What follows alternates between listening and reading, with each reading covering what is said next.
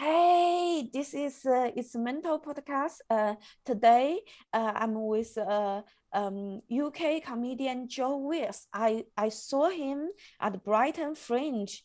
Uh, he his uh, solo show is called I'm Autistic. Uh, as you know me, I really like uh, mental health and the stand-up com- comedy combined art form. So this uh, this show uh, instantly drew my attention, and I want to see Joe it was so good that I want to see him again like the next day. And uh, and uh, I I will uh, give the mic to Joe. Uh, Joe, do you want to re- introduce yourself? Uh, yeah, I mean, I think yeah, you got down. Yeah, I'm, I'm a UK stand-up. I do a bit of writing as well. Um, I'm autistic. Um, I, a lot of my stuff is about being autistic, um, and I talk a bit about mental health as well. Um, but I, I, I would see being autistic and um, I talk a bit about mental ill health in my uh, in my comedy, uh, which I see as something different to or or being autistic. Um, but I'm sure we'll talk about that at some point in the podcast. Yeah, uh, Joe, uh, I I really really liked your uh, your solo show. I I think. Uh, oh, thank you.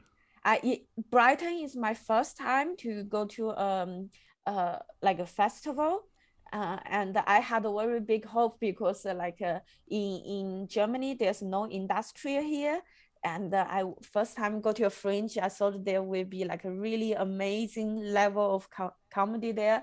But the, the, first five days I was really disappointed because lots of shows they, they they were of quite bad, bad quality. Many of them you can clearly see that they don't have enough stage time and uh, uh, they it's not ready. And i was really disappointed. Then eventually i saw your show. I'm like oh finally my trip was it. I, I see something i really like. Um, and uh, I, I I really like your show that it's it's talking about something really uh like um, uh different. And it's talking about uh, neurodivergent and talking about the autism.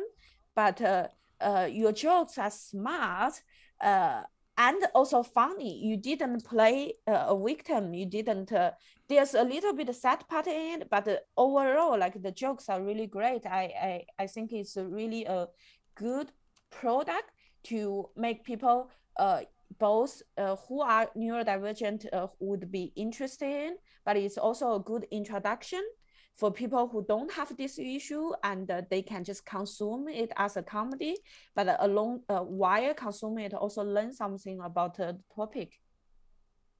Oh, that's really lovely to hear. Thank you. Yeah, because I've always the two things I always try to avoid is I don't want to do anything that's sort of like, oh, isn't my life so hard, sad? Because I think that's that's sort of a big narrative around um, autistic people. Because actually, my life's all right. You know, I'm I'm married and you know i've created a life that works well for me where you know i'm not getting very stressed all the time you know everything's not that things are perfect but but you know that like i've, I've got a, a nice life um and uh yeah the the other thing i try i try not to do anything that's sort of like i'm quite proud to be an autistic person so i try not to do comedy that's sort of like um uh, certainly not self-deprecating about my autisticness. I can be self-deprecating in other ways, but I don't want to do stuff that sort of presents autistic people as sort of um, as you know rubbish. Oh, so I I think that's a very good mindset, and I, I really want to get to know you. So my uh my question would first question would be uh when did you start to do comedy? Um, a long time ago. Um, I'm always a bit embarrassed at how long I've been going, but I think it's, it took me a while to find my voice and find um, what worked for me. I think only in the past few years that that's been something that's that's where I've gone. Oh, this is who I am. This is um, probably the diagnosis was a big part of that, to be honest. Um, but yeah, so I started when I think did my first gig when I was eighteen. So, oh God, yeah, f- fifteen years ago now. Um, but yeah, so in, in, the past few years that I've sort of um, taken it a bit more seriously, found my voice a bit more, and um, you know, gone full time, that sort of thing. So, yeah uh, you you uh, you said like the diagnosis uh, actually helped you. Uh, if I I heard it correctly. Yeah, yeah. Oh, definitely. Because I, I think I think all good comedians are tapping into some sense of who they are, even if they're like a character comedian, or even if they're very different um, off off stage. There's still like a. I think you have to have self awareness a bit when you're a comedian and um, yeah, so I think having that diagnosis and thinking about who I was and the way I saw things just helped a lot for me to go, oh, I can present this on stage, even though how I present myself on stage is not exactly who I am. But uh, actually, in a lot of ways, I think yeah, off stage, I'm not always being who I am because I think I, I sort of struggle a bit through social things. So you know, I'm sort of putting on an act sometimes when I'm not on stage. Um, may I ask when did you get diagnosed? Well, it's, it's a slightly complicated story because there was a sort of informal, um, what would have then been called Asperger's when I was uh, a teenager.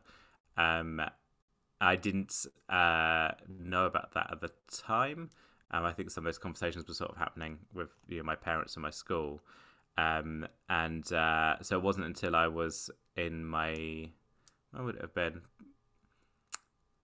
Maybe just when I was I just turned thirty, where I had a sort of formal autism diagnosis. So um, yeah, so a long time of not really um, not really knowing why I was very different. Wow, 30, that's really late. Um Yeah, yeah, well yeah, it was. It explained a lot of things. Um I uh I well so so a, a big part of my story is that as a teenager I had very severe OCD and I guess that that's the, the sort of um the the difference between mental ill health and neurodivergence is that that um I uh the OCD was a mental illness that was really horrible, really difficult, uh, but had some very, very good therapy, and that's helped me to sort of OCD is not so much of a problem for me anymore.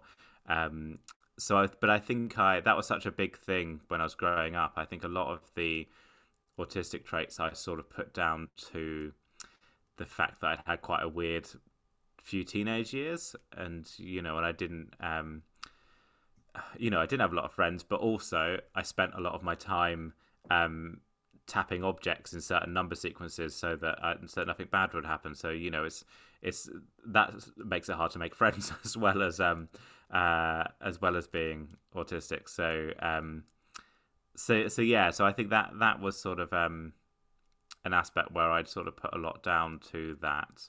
But then as I got better from the OCD, there were still things about me which were different. Um, and uh, yeah, and the autism diagnosis has explained a lot of those things.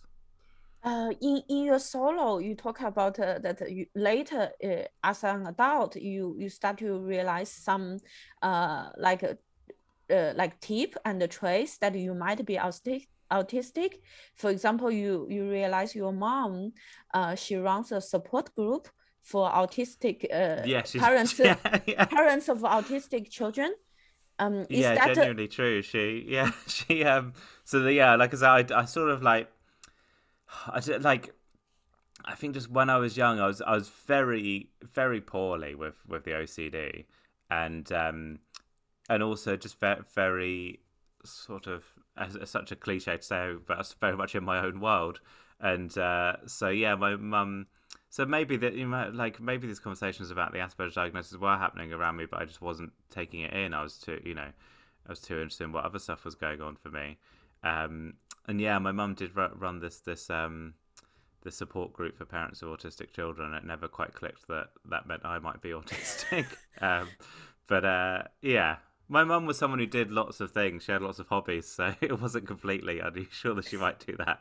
So, so if your mom runs this uh, uh, support group, then probably she knew you are probably autistic. Then how come you? Well, she did. Yeah, she did. Yeah, they'd had that conversation. Um, yeah, they they said um, basically the the therapist who seen me for the OCD stuff said, um, you know, we think he'd meet the criteria for.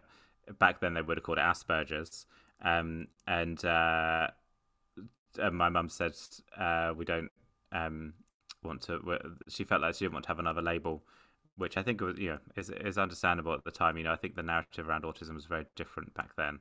Um, so uh, yeah, so I wasn't put forward for that formal diagnosis, but that was um, but yeah, she was running this this support group. Um, yeah then then how come you you decide to get diagnosed when you are 30 years old well i i was talking to my mum and sort of found out some of this stuff um, about the sort of informal diagnosis and also my mum then went to work or work in in um, in uh, sort of work with young autistic people, so she knew a bit about it.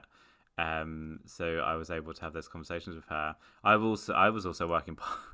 um, it's, it's it's it's very um, strange story when it, when you say it all quickly, but um, I was working in in what we call SEND, um, so special educational needs and disabilities, and um, meeting young and you and was party to conversations about autism, autisticness, and talking to young people about their experiences. And um, a lot of them really rang true for me. A lot of the things which were happening with those young people was like, that exact same thing happened to me. I didn't, I misunderstood this thing, um, you know, and I'd see, um, see from the outside people being autistic people being misunderstood or um, yeah, just those experiences that were incredibly relatable. And I thought, well, that, those exact same things things happened to me.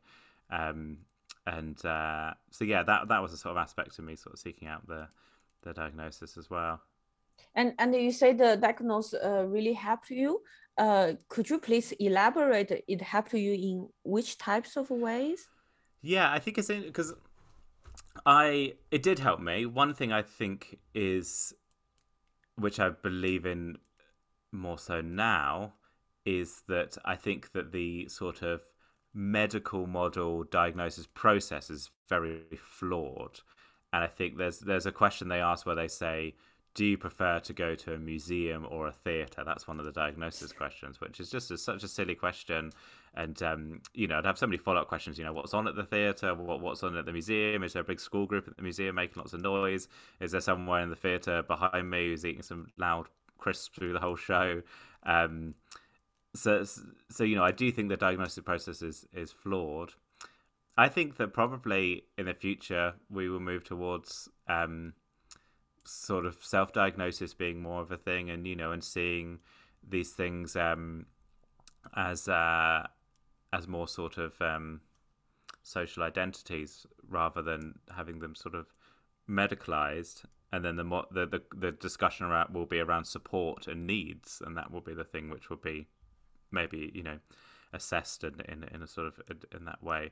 Um, uh, you know, because yeah, because I, I, think it's um, yeah, I do think the process is flawed. Having said that, I think that for me, um, having that um, word that was like, oh, you're not, because I think I spent a lot of time thinking, oh, I'm really rubbish at all these things. I'm rubbish at making friends. I'm rubbish at making eye contact with people. That feels really awkward. Um, I want like when I go out, I want to change my clothes a lot because my clothes feel uncomfortable, and I want to change my clothes, and all these things that I just thought, well, like this is like weird and things that I'm rubbish at, um, and uh, and then having that narrative that could make me go, well, actually, you might be rubbish at being a neurotypical person, but you might fit better into um, uh, into this box, um, mm-hmm. uh, and you know that this might be a sort of uh, I word identity so much; it's such a pretentious word, isn't it? but um, uh, but you know, this sort of identity might might be one that is that that fits you more. And uh, yeah, if you know, and I think it it made me see that um, you you know, I, I, sort of felt a lot like I was a um, that I, like I was a bit rubbish, to be honest, um, a bit sort of um, you know, useless and and got things wrong all the time. And I think it's helped me to reframe it and go, well, actually, I'm this different thing and um, there's really good things about being this thing, and actually a lot of the bad things about being autistic, when you pick them apart, they're not inherent things about being autistic. They are, um, you know, a lot of them are to the environment you're put in, or, or you know, sort of neurotypical people being being sort of difficult to deal with sometimes, and and you know, and I think it's um uh I, would always when there was like a weird social interaction, I'd always assume that I was wrong because uh, mm. I, I, was always told you shouldn't have said that, you shouldn't have done that. And I think the the autism diagnosis. I think also in the um, I, I read Neurotribes, Steve Silberman's book about autism history, and and you know, and then after the diagnosis, I went on to read people like um, Polly Samuel, who's more commonly known by by the name Donna Williams, um, and uh, but people like that. So sort of the those sort of um, uh, um, ideas. I spoke with John Adams a lot, who I think is a very um, clever man. Um, and Ria Lina, the comedian, I spoke to her about autism uh, on a few occasions. Some really great conversations with her. Um, yeah, so sort of allowed me. So that with the diagnosis allowed me to frame things as I'm not a rubbish mm-hmm. neurotypical person. I'm an autistic person who is rubbish at pretending to be a neurotypical yeah. person. You know, I, I if I sort of lean into what I actually am, then Mhm. I can be more. Um, yeah, I mean, yeah, it, it has it has improved because it, it's not so much the diagnosis on its own, but it's it's realizing that if I lean into who I am rather than trying to not be, t- trying to be something I'm not, which sounds very corny, but, but Yeah. it's true. Yeah. Um, then that that has improved improving to me. It's improved my comedy a lot. You know, I had an idea of what a comedian should be like and how comedians should act, and it Mhm. allowed me to go, oh no, I'm just gonna, I'm not gonna try and look audience members in the eye and sort of do that sort of thing. Um, you know, I'm gonna be myself in in comedy, and that that's the best kind of comedy is when people are being themselves. Cool. Thank you so much for sharing. I I have a few follow-up questions. Um, I, yeah, I, I, I think what you said, like, uh, uh, I totally agree with you. What you said, like, the the diagnose process is very flawed. Um, I don't know uh, autism, but uh, um, like last year, I realized most likely um I have ADD. Um, hmm, like I, I have a long history of depression um, and uh, and the last year I, I realized oh I I actually uh, might have ADD then I realized lots of my issues why I'm depressed is actually the the re, uh, caused by ADD because uh, like I I I I'm like permanently late. I'm always late on appointments. Uh, I I lack of structure and I I cannot really manage my life. Um, I procrastinate uh, uh, like uh, all the time, and the, the fact that I could not focus and I procrastinate, um, I cannot deliver results, which make me really like uh, have self doubts and uh, and uh, um, feeling depressed and like attacking myself. When I realized I have ADD, I start to read books about ADD, and um, then lots of things, lots of things bothered me for for all my life just went away because I realized lots of things can be easily solved by by a different framework. Now I make notes in a specific way, and uh, I didn't take any medic medication, but it just changed me in such tremendous way. Uh, but uh, but on the other hand, uh, I, although I'm so sure that I have ADD, but on the other hand, I am not going to get diagnosed because I, I read a lot about how to get diagnosed and um, there's no biologic test on it. And all they do is to uh, send you to a specialist and they ask you lots of questions. Uh, and they read your records as a, uh, as a young adult, as a child. But I come from China. I don't have the records with me and all the Right. doctors here in Germany they speak German and there's lots of paperwork. Then I decided, okay, I'm I, I just not going to get diagnosed.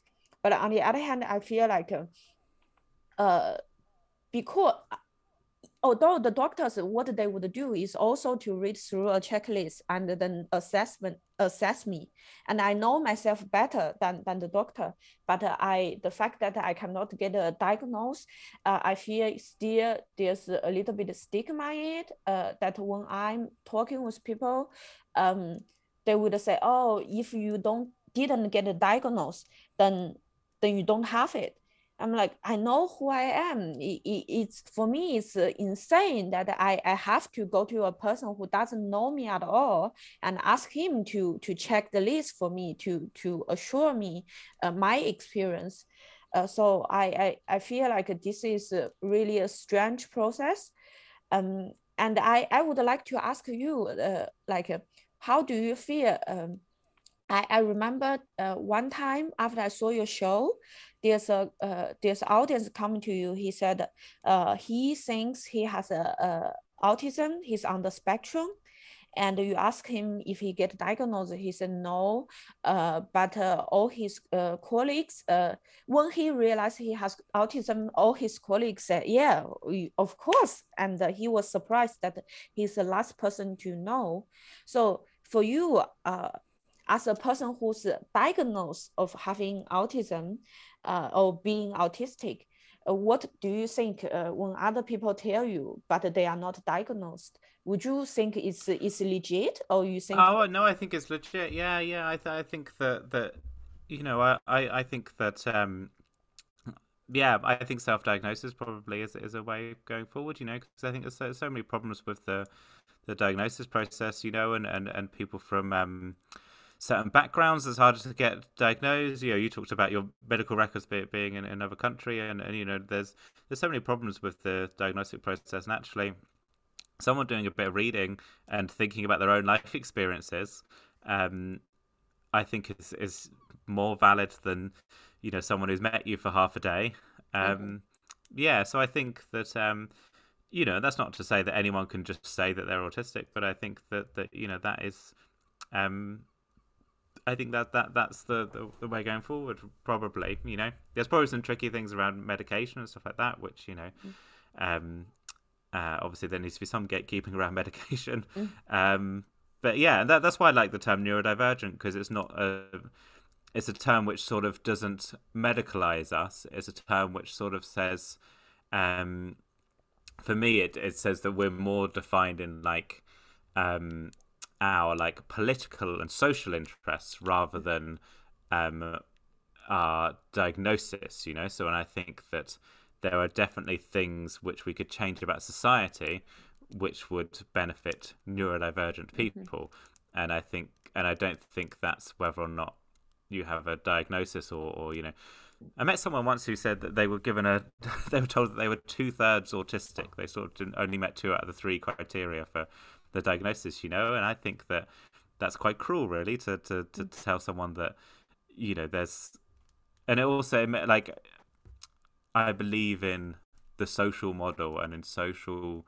that the sort of the the treatment for autism is social change. You know that we change mm. society to be more inclusive, and that's how um, we stop people from from struggling, mm-hmm. and uh, and that can only happen. You know, if if, if we sort of are poli- spend all our time policing who gets to be in this group, yeah. then um, I sort of take more of an approach of like, are you interested in helping bring about those changes? If so, then you know come in and help us help help fight the the cause really that's that's my attitude to it really um yeah because i mean i had to wait a year you know for my you know and i had a fairly straightforward um you know privileged uh route through the formal diagnosis you know but i still had a year of going a little bit um uh I'm trying to think of the politically correct term, but you know, mm. struggling a bit with with sort of uh, with working out who I was, and and you're waiting for a year for, for someone who would spend a day with me to sort of yeah. write on a bit of paper, you you are autistic, mm-hmm. um, and uh, so you know like, if if we were if self diagnosis was, was um more socially accepted, then um my life would have been a lot easier. When I wouldn't have had to wait for a year. I could have gone, yeah, you know, do you know what? I've read a few books the things that make me make me identify with autisticness is, is other autistic people. You know, that getting that form through that said um, diagnosis, autism spectrum, whatever that whatever it says on the form. That that didn't make. I still got that and went like, oh, but is it really like you didn't spend that time with me? But reading um, Sara Gibbs' book, um, reading Elle McNicoll's children's books, reading Donna Williams, really you know, speaking to other autistic people, watching autistic YouTubers, there'll be stuff which they will say, and uh, I will go, "Oh, of course I am." Yeah, mm. because there's these specific things which like are so relatable. Like, I remember watching that Chris Packham documentary and just like like it was both what he was saying and the way he was saying it was so relatable, and that was the thing which made things like that make me go, "Oh yeah, that's that's me," mm-hmm. um, rather than than a sort of medical diagnosis.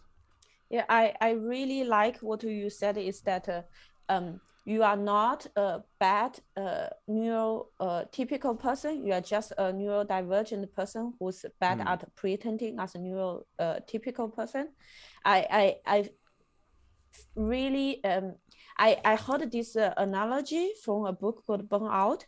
Uh, this author, she said, like lots of reasons why um she talk about a woman. Uh, like uh, why women feel very burned out in the society is that uh, um many of us are different. Uh but um the the society treat everyone as a flower. But uh, maybe at the end you realize you are a cactus like uh, yeah. it, it's it like the the reason why you are not thriving is not uh, because there's something wrong with you. It's because the society treat you as a flower keep giving you water and water you every day. But uh, that's killing you because you are a cactus. You only need uh, water once per week. And um, uh, I I feel like uh, um, you, you you talk about uh, oh lots of things issues uh, problems around being autistic. Actually it's not uh, the autism itself but it's how our society operate and designed by people by neurotypical people and for neurotypical people people. And then they put someone different in this environment and you cannot survive, thrive and they they and make you feel that oh it's something is your problem. But in reality is that our society's problem to build a more inclusive environment that uh, everyone uh, can choose their micro environment can get different treatment uh, not like a one treatment for all yeah, I think that's a really lovely analogy with the, the cactuses, and um, and I think it's um, it's hard to know what um, it like. I think it takes a lot of imagination to think about what that society would be, you know, because I think everything is so set up for one type of person. So I think sometimes it's it's one of those ideas that before you know where we're where we're at with society now, it seems a bit ridiculous to sort of say you know we could have a society where everyone would be included and people wouldn't you know but i think because i think it's um everything's so set up it's one of those things where um yeah when you're in a I'm grasping for some sort of metaphor, but um, you know when, when you're when you when we're in the society, I won't do a metaphor. I'll just say it as it is. Um, uh, yeah, in our society where things are set up for mm. neurotypical people, it is hard to it's hard to imagine what a different society might look like until that society comes. Yeah, but but I think like things can change rather fast. Like uh, if we look at the queer community, like uh, only twenty mm. years ago, thirty years ago, it's unimaginable uh, for for the uh, freedom they, they have now.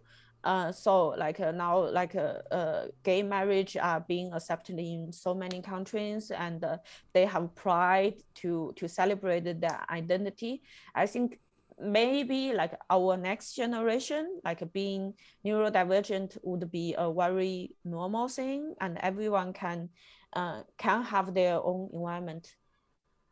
Yeah, and yeah, I mean, obviously there, there's there's still a lot to go for LGBT people as well, but um, but and I do think we we have that was one of the things which was interesting working with with young people in my um job, which I I uh, finished doing last August, was I think it, it it's starting to happen already. I think the experience for young neurodivergent people is very different to what it was when I was a teenager.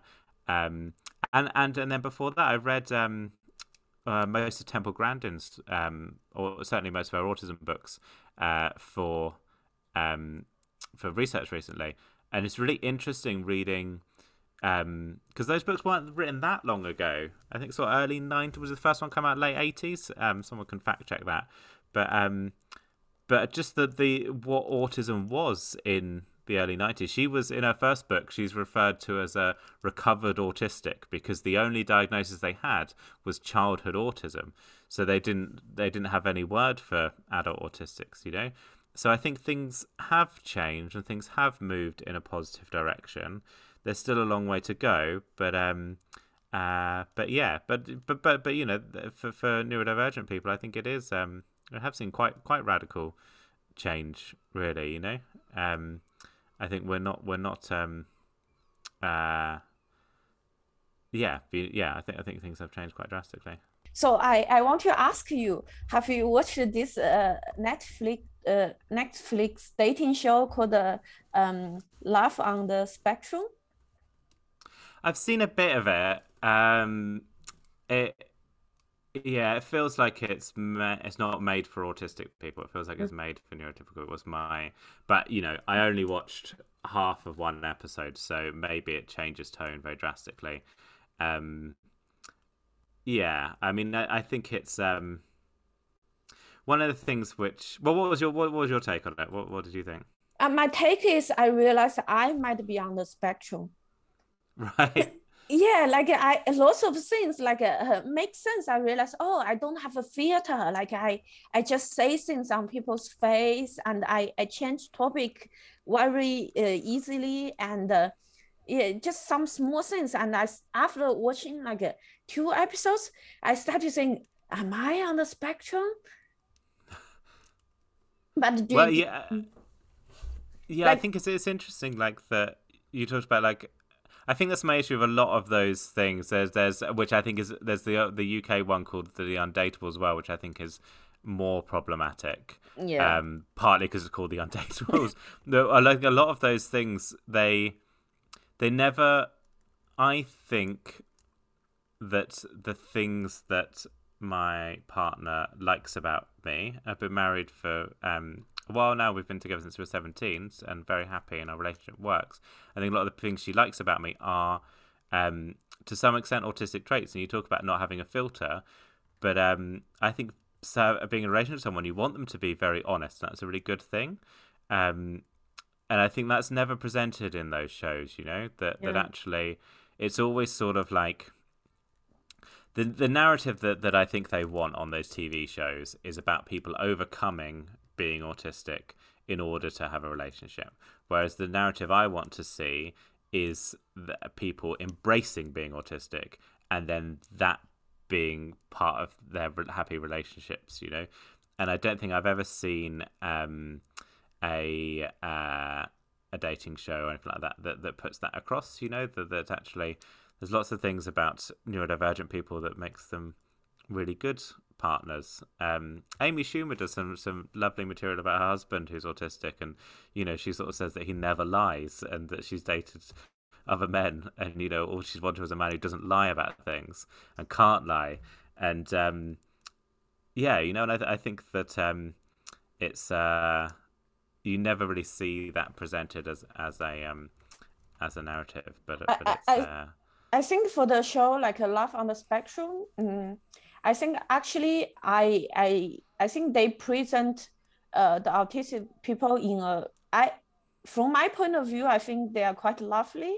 Especially there's a uh, there's a girl she's a cartoonist, and uh, the mm. way she talk is just so straightforward and she doesn't play the game when she likes someone she just say it out loud and uh, um from my point of view i i i feel like uh, it's quite attractive. And then the the the autistic guy she stayed dating um uh, after the first date uh she she uh, in the middle of the first date she said oh you are so hot. I like you so much.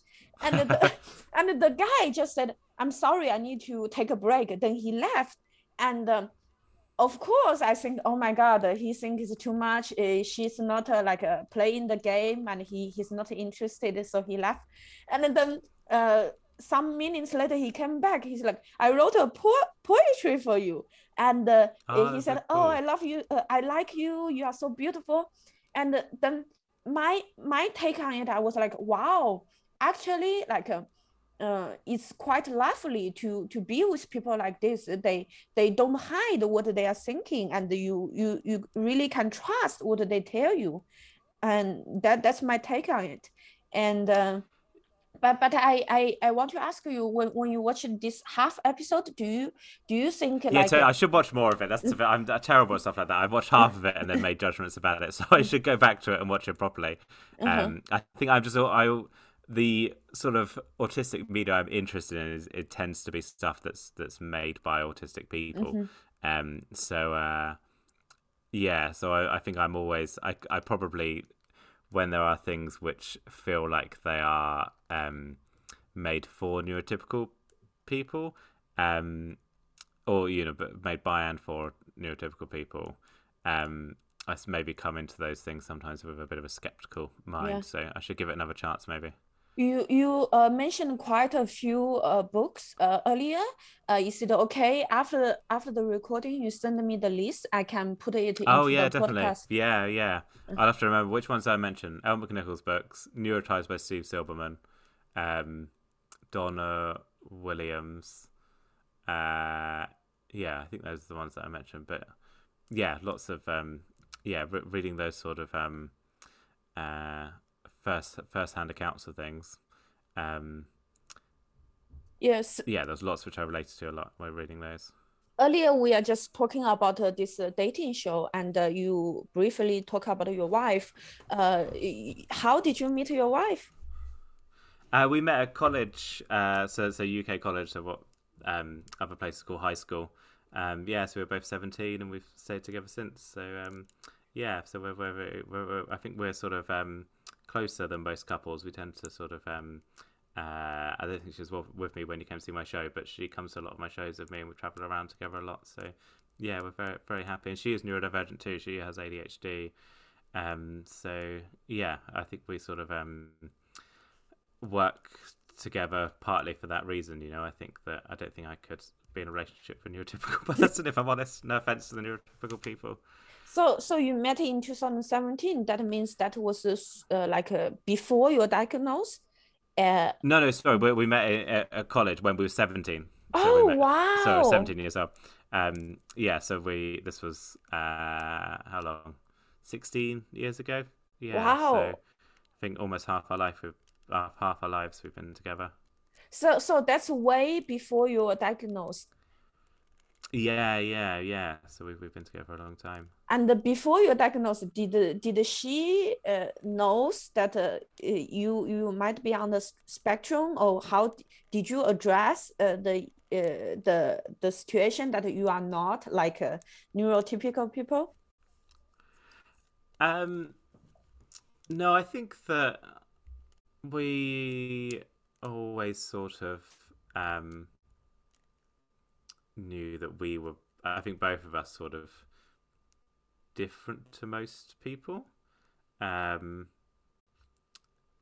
yeah, so I think I think um, there's always been that sort of um, yeah, I think she was always very understanding about the fact that we were different. You know that like if you went to a party, I wouldn't be able to sort of socialize immediately, and you know, and um, or at all really. I probably just find one person that I can talk to in the corner, which is usually her.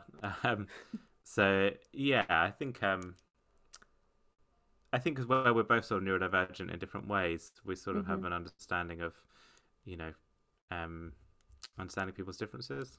Mhm. I, I, I like I feel I have I'm on the spectrum because also like I have a, a very difficult time. Uh, when I was younger, I have a very difficult time to socialize and uh, in social groups. Uh, only like recently I start to accept that okay, that's not me, and I'm not going to force myself to do that anymore. Uh, and uh, uh, my next question would be, um, your before you you said you start to uh, become a full-time comedian in the recent years. Uh, before that, did you do any other jobs? Yeah, so I um, what things have I done? I worked I worked at a tourist attraction when I was at university. I then did some. Uh, so I wrote a book about having OCD, so I did a bit of sort of stuff to do with that. Um, and then for about five years, I worked part time whilst doing comedy. Um, for uh, a um, uh, well, for, for a charity work for young people with special educational needs and disabilities. Um, and yeah, then went full full time comedy last August. Wow, how, how does it feel like now you are a full-time comedian? Yeah, I'm scared that if it goes badly, I have to go back. I think I would struggle in a proper job now. I think well, now that I'm um, sort of fully self-employed, it, it is very um, it is very freeing to sort of just be able to work on your own stuff and that be a full time thing. So um, yeah, it's nice. Uh, Yeah, I Mhm. like it a lot. Uh, how with uh, with your comedy before your diagnosis, uh, did did you uh force yourself or push yourself to be the certain way? Because for me, I um at a for quite a while, I really wanted to force myself to be this type of high energy American comedians like hey hey everyone how's your night going? Yeah, yeah. and I, I tried very hard. Then then after a while i realized okay that's just not me. So how did you find your stage presence? Yeah and I, and I think that is true of comedy generally. I think everyone has neuro, neuro whatever their neurotype is. Um I think p- part of doing comedy is you find your voice. You know, you start out and you've watched your favorite comedians on TV, and then you you sort of um, do a version of a sort of poor version of whatever your favorite comedian is, and then you sort of work out what works for you. Um, but yeah, I think I think um, I think it's one of the other things that that um, that the diagnosis helped with was I I sort of was finding stuff that would work for me doing stand up, but then I always um struggled with anything that wasn't stand up. So you sort of like, um, I don't know how where, whereabouts your listeners tend to be, but, but if, if, people aren't from the UK, sort of panel shows are a big thing um, in the UK, where they have a sort of a panel of comedians each chipping in with their jokes, and uh, doing auditions for those, I found them really difficult because I didn't know when to cut in, and I found those really hard. Um, and and yeah, and, and other things, you know, I, I sort of felt I felt there was a set way to do them, and I had to learn to do them. And now I think that stuff that I've done that isn't stand up more, I feel more comfortable with it because I can do it sort of as you know, if you're being a more, you just sort of transfer that over to whatever you're doing. Um, so yeah, I, I think uh, I probably didn't before the diagnosis struggle a lot with working out um, what I was doing with comedy. You know, mm-hmm. I did some good stuff. I did some shows that I'm proud of, but I don't feel like I'd fully found my voice. You know, I think I mm. got quite good at doing, um, doing a sort of version of. I felt like I was good. I got quite good at doing stand-up comedy, mm-hmm. and now I feel like I am a stand-up comedian. Do you know what I mean? Like, uh, yeah. you know, I've, um, I've found how to for it to be me which mm-hmm. is um yeah is, is what you need. In your show you talk about uh, that um, um, people wondering like uh, how can an autistic person to be stand-up comedian? And uh, be, because the stereotypical is that uh, the autistic people are good at math uh, uh, like uh, uh, mathematics or physics uh, genius or something. And you have a bit about this. Um, I, I would like to ask you how how do you feel like uh, uh being autistic and stand-up comedy these two things uh work together for you? Because um, stereotypically also for stand-up comedy uh, most people would believe oh stand-up comedians are really extrovert and who like to socialize and funny naturally. And uh, how uh, they haven't met many stand-up comedians they think they're extroverts Yeah, I mean, I, th- I think a lot of, um, I mean, there are a lot of autistic comedians. I don't know whether that's because comedians are more likely to be honest about it. Um, but uh, yeah, I mean, I, I think so. There's a, a couple of things. What one is, I think joke writing really works for my brain. When I was at school, I was quite bad at writing because we got sort we got sort of taught that how you write is you sort of sit down with a pen and paper and and the sort of writing flows out of you naturally, and you, you sort of come out of all these sort of like beautiful um, uh, metaphors and and you know and so on. Um, and that didn't work for how my my brain works. I was always really rubbish at it. Um, but comedy writing, and actually a lot of the writing that I've done, which is the the, the young adult book, I've realised that my sort of if I sort of allow my sort of systemizing brain to approach it, you know, if you've got a joke, sometimes it'll be like, I'm sure you've had the same thing where, like, well, that joke's not working, but maybe if I change that word, then that would give that bit of the sentence a bit more meaning, or it might change the context of what I'm saying there.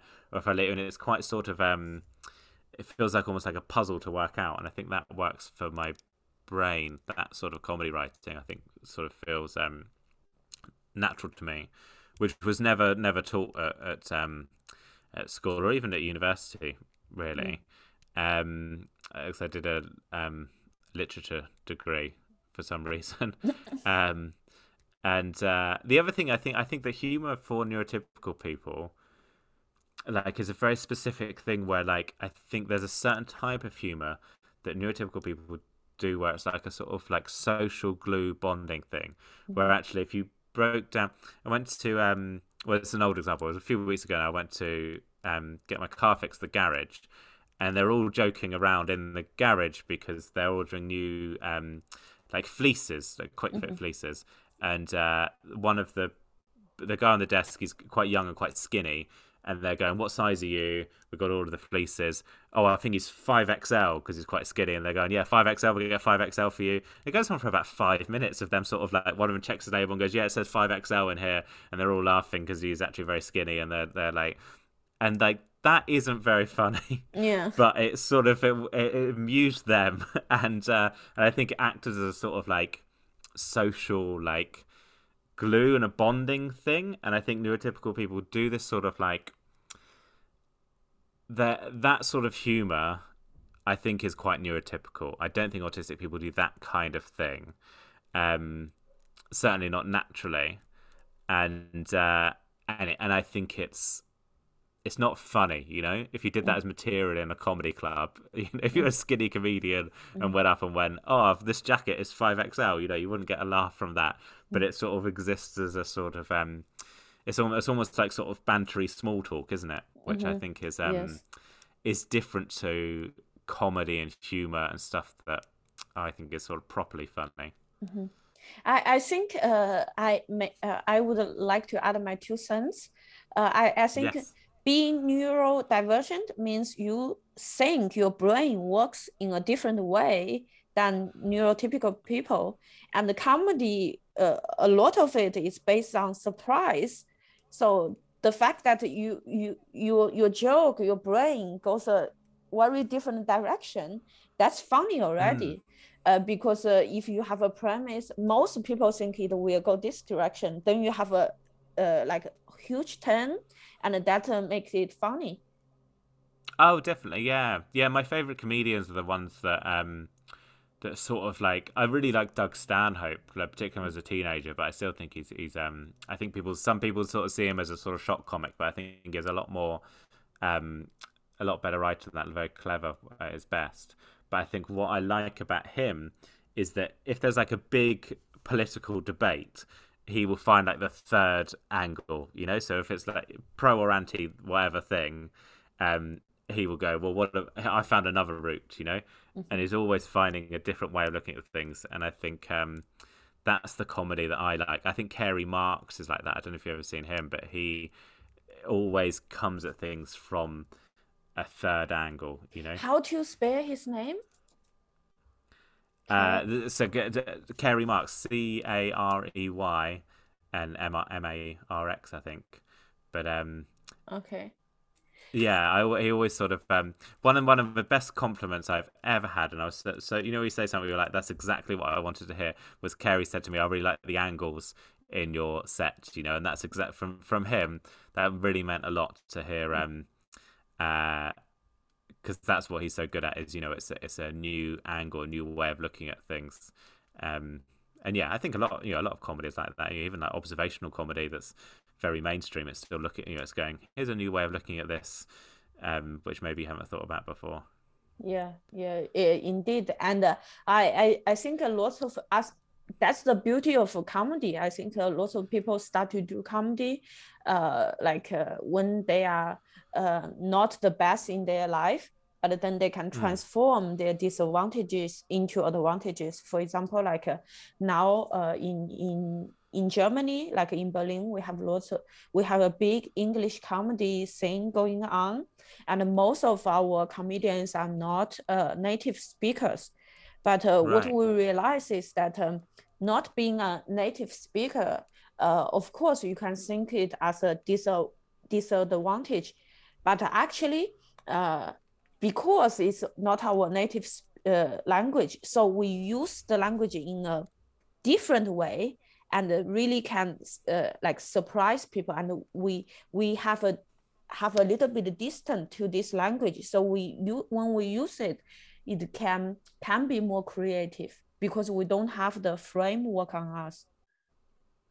Mm, yeah, definitely. Yeah, I think that it's um, yeah. I mean, there's lots even in the UK. There's lots of comics where English is their second language. People like Henning mm-hmm. um, and yeah, it can definitely any sort of. I think that's what is exciting about comedy is that any different, being different is is the sort of um, the gold that you're after. You know, I think mm-hmm. it's um, sometimes you the sort of like um the comics which maybe aren't as um uh I'm trying to be diplomatic in what I say, but you know maybe like uh like sometimes you'll see a comic and you'll go, yeah, that's fine. Like they're doing what they're meant to be doing, but it's you know just someone talking about stuff which maybe we've all thought of before, mm-hmm. you know, and, and making observations which have been heard before, mm-hmm. um, and you know, and and even if it's sort of well presented comedy, mm-hmm. it's a little bit boring. You know, I want yeah, to see yeah. someone come and do something that's that I've never thought of before, yeah. or that's that's you know a bit shocking or a bit um uh, a bit unusual and weird, or or you know, or, or sort of um goes against what you expect um comedy to be. Yeah. You know, I think you want to um, see someone different, not generic. Mm. Well, exactly, yeah. And a lot of the rest of the world works the other way, doesn't it? Where people want you to be as normal as possible. Yeah. So that's what I find quite exciting about comedy. Is it's um, yeah, it's I think like the weirdos. The the fact that uh, sorry, I might not be political correct now, but I I think like the fact that there are lots of uh, com- losers doing comedy and yeah, uh, yeah. we become successful. Like is that uh, uh, we are not typical, we are not uh, the norm and then we can use all those uh, those disadvantage and uh, misfortune in our life and transform into something really unique because you don't want to hear comedy from someone from a perfect family like a good looking and have a perfect life and have no um, no trauma no tragedy in their life. But someone who who have been through all those shit and then they bring it on stage you can experience another life without uh, you mm. go through those things. Yeah definitely. I, th- I think that um uh, you know, and, and I think comedy could be better, but it is quite a diverse um, art form. You know, there's people from all different backgrounds. Obviously, some backgrounds are overrepresented, but but you know, I, I think it is it is a diverse um, uh, a, a, diverse thing in the UK, particularly you know, if you compare it to to um, you know the bands that might if you look at like a music festival and see the bands that are headlining, a lot of them are from the same social backgrounds. There, a lot of them, you know, a lot more uh, male dominated than comedy is, even though comedy could be better. Um, so so yeah, you know, I th- I think people, yeah, he- hearing stories that you know, or hearing viewpoints that you haven't heard before is a really exciting thing, and comedy mm-hmm. works so well for that, you know. And I think is I think that's really, um, really exciting and, and really powerful. You know, I uh, often I've seen, um, you know, I've I've, I've seen uh, black comics perform to to um because of the area we're in, perform to all white audiences because we're somewhere, you know, like Bournemouth or wherever, where, you know, it's very sort of like a, a, lot of white people there and I think that's really powerful and important that, that you know that that you you people get to hear experiences and hear from groups which maybe they um, don't meet day to day or don't hear those experiences mm-hmm. um, in a really mainstream fun way. You know, it's not yeah. um, uh, you know it's it's it's proper mainstream um, mm. and. Uh, yeah, I, I, yeah, I love comedy. You know, I think I, I want comedy to be better, and I think it could. There's a lot of ways that our industry could improve a lot, but I think there is also a lot of good things about comedy and and um, how you know we get to hear interesting stories that aren't maybe being heard in in you know other art forms, certainly other mainstream art forms. I, I think comedy is cool in a way that uh, it can lots of comedians are misfit in their normal life, and then mm. they they just start to do comedy and they start to fit into this group who uh, where like most people are different and we are so different to each other then we fear the community and fear a sense of belonging. Yeah definitely. It's a sort of real um yeah when you hang out with comics it feels like a sort of um community of of outsiders doesn't it? It's um yeah, I love the comedy circuit a lot. I think it's a it's a, a lovely, um, and it's yeah. We've talked earlier about um, the importance of environment, and and I think that the environment of the comedy circuit. You know, most of my friends are comics, and and you know that's where I spend time with people a lot is with comedians. That's a place where I fit in because you can be a bit weird and different, and um, you know you can you can ask inappropriate questions, and you can you know be upfront with um with what you want to say and talk about um in a way that sort of um isn't the same in in um uh in a sort of a lot of other jobs. Yeah, uh, my uh, I I would like to ask uh, at the end of the show. Last time you said you uh, wrote a book for young adult about uh, yes. autistic. Um, would you like to talk a little bit about this book?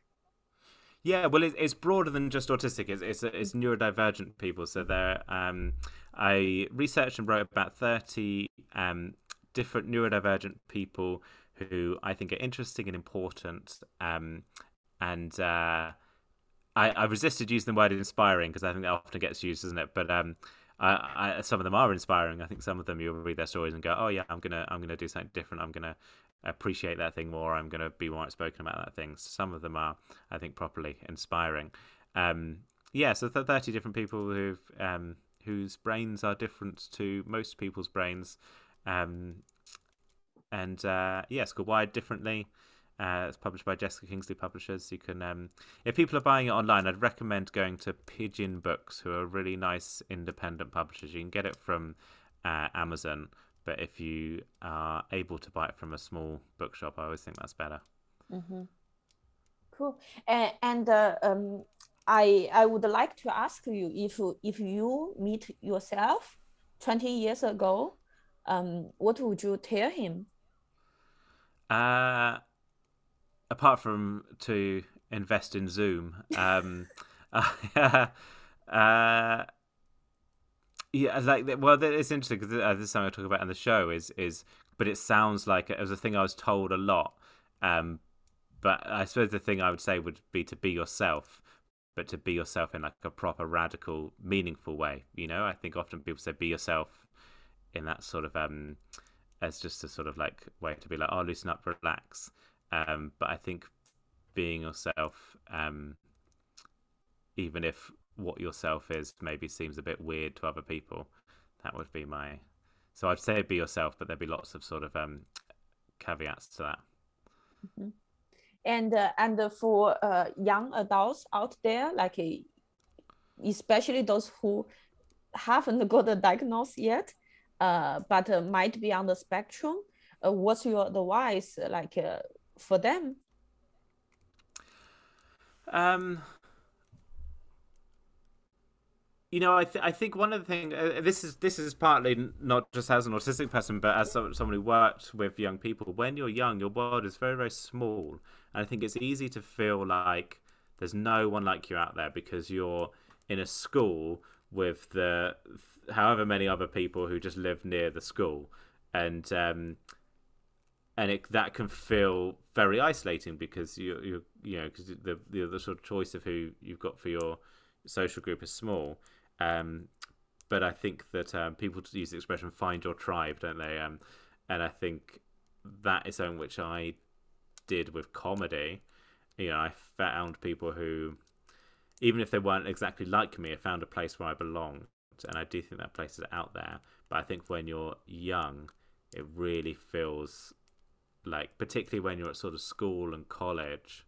I think I started to f- find it a bit when I went to university and I met. Um, I was doing a literature course and I sort of found people that are interested in reading books.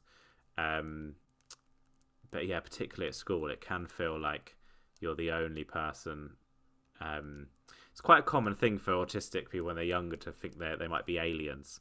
Um, and I think it can feel like that a lot. You know, like I've been dumped on this planet. Everyone else is tuned into whatever thing this is, and I'm I'm some sort of outsider to this. Um, but I think there are other aliens out there on the planet. oh, thank you so much. I I, I think I I would uh, uh, really use your advice uh, when I was young and uh, yeah, it's it's uh, it's very hard being young, isn't it? I think we don't like we don't we don't give young people enough sort of credit just for sort of like lots of um I saw, I saw a, play recently which was very good, but it had like a teenage and all the teenage teenagers are always sort of like get a load of stick, don't they? But it's just so I think it's really hard being young. You know, it's it's it's hard, but it does does get better. Yeah, and the, and the other teenagers are brutal. Well, yes, yeah, yeah, yeah. Yeah, they are, but that, that's the thing. It's hard being a teenager, but part of the problem is the other teenagers. So yeah, yeah, yeah. Cool. So at the end, uh, it come to my favorite question. Oh, actually, before that, I need to ask you. Uh, you you are bringing your solo to Edinburgh Fringe this August. Is yes. that correct? Uh, where yes, and is, when? Uh, it is at the Banshee Labyrinth on Niddry Street, midday every day. Um, and I'm on the Free Fringe as well, which I, if you're going to Edinburgh, I'd really recommend the Free Fringe. It's much. It sounds crazy because you'd think that the ones where people pay for tickets would be better for performers, but actually the Free Fringe benefits performers much more.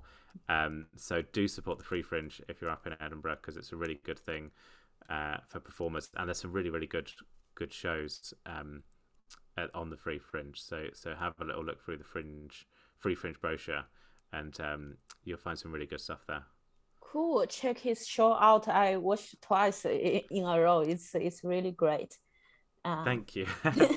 and the, and the next question is my favorite question. So, um, I I would to like to ask you, uh, what's your favorite uh, comedy special? Oh, um,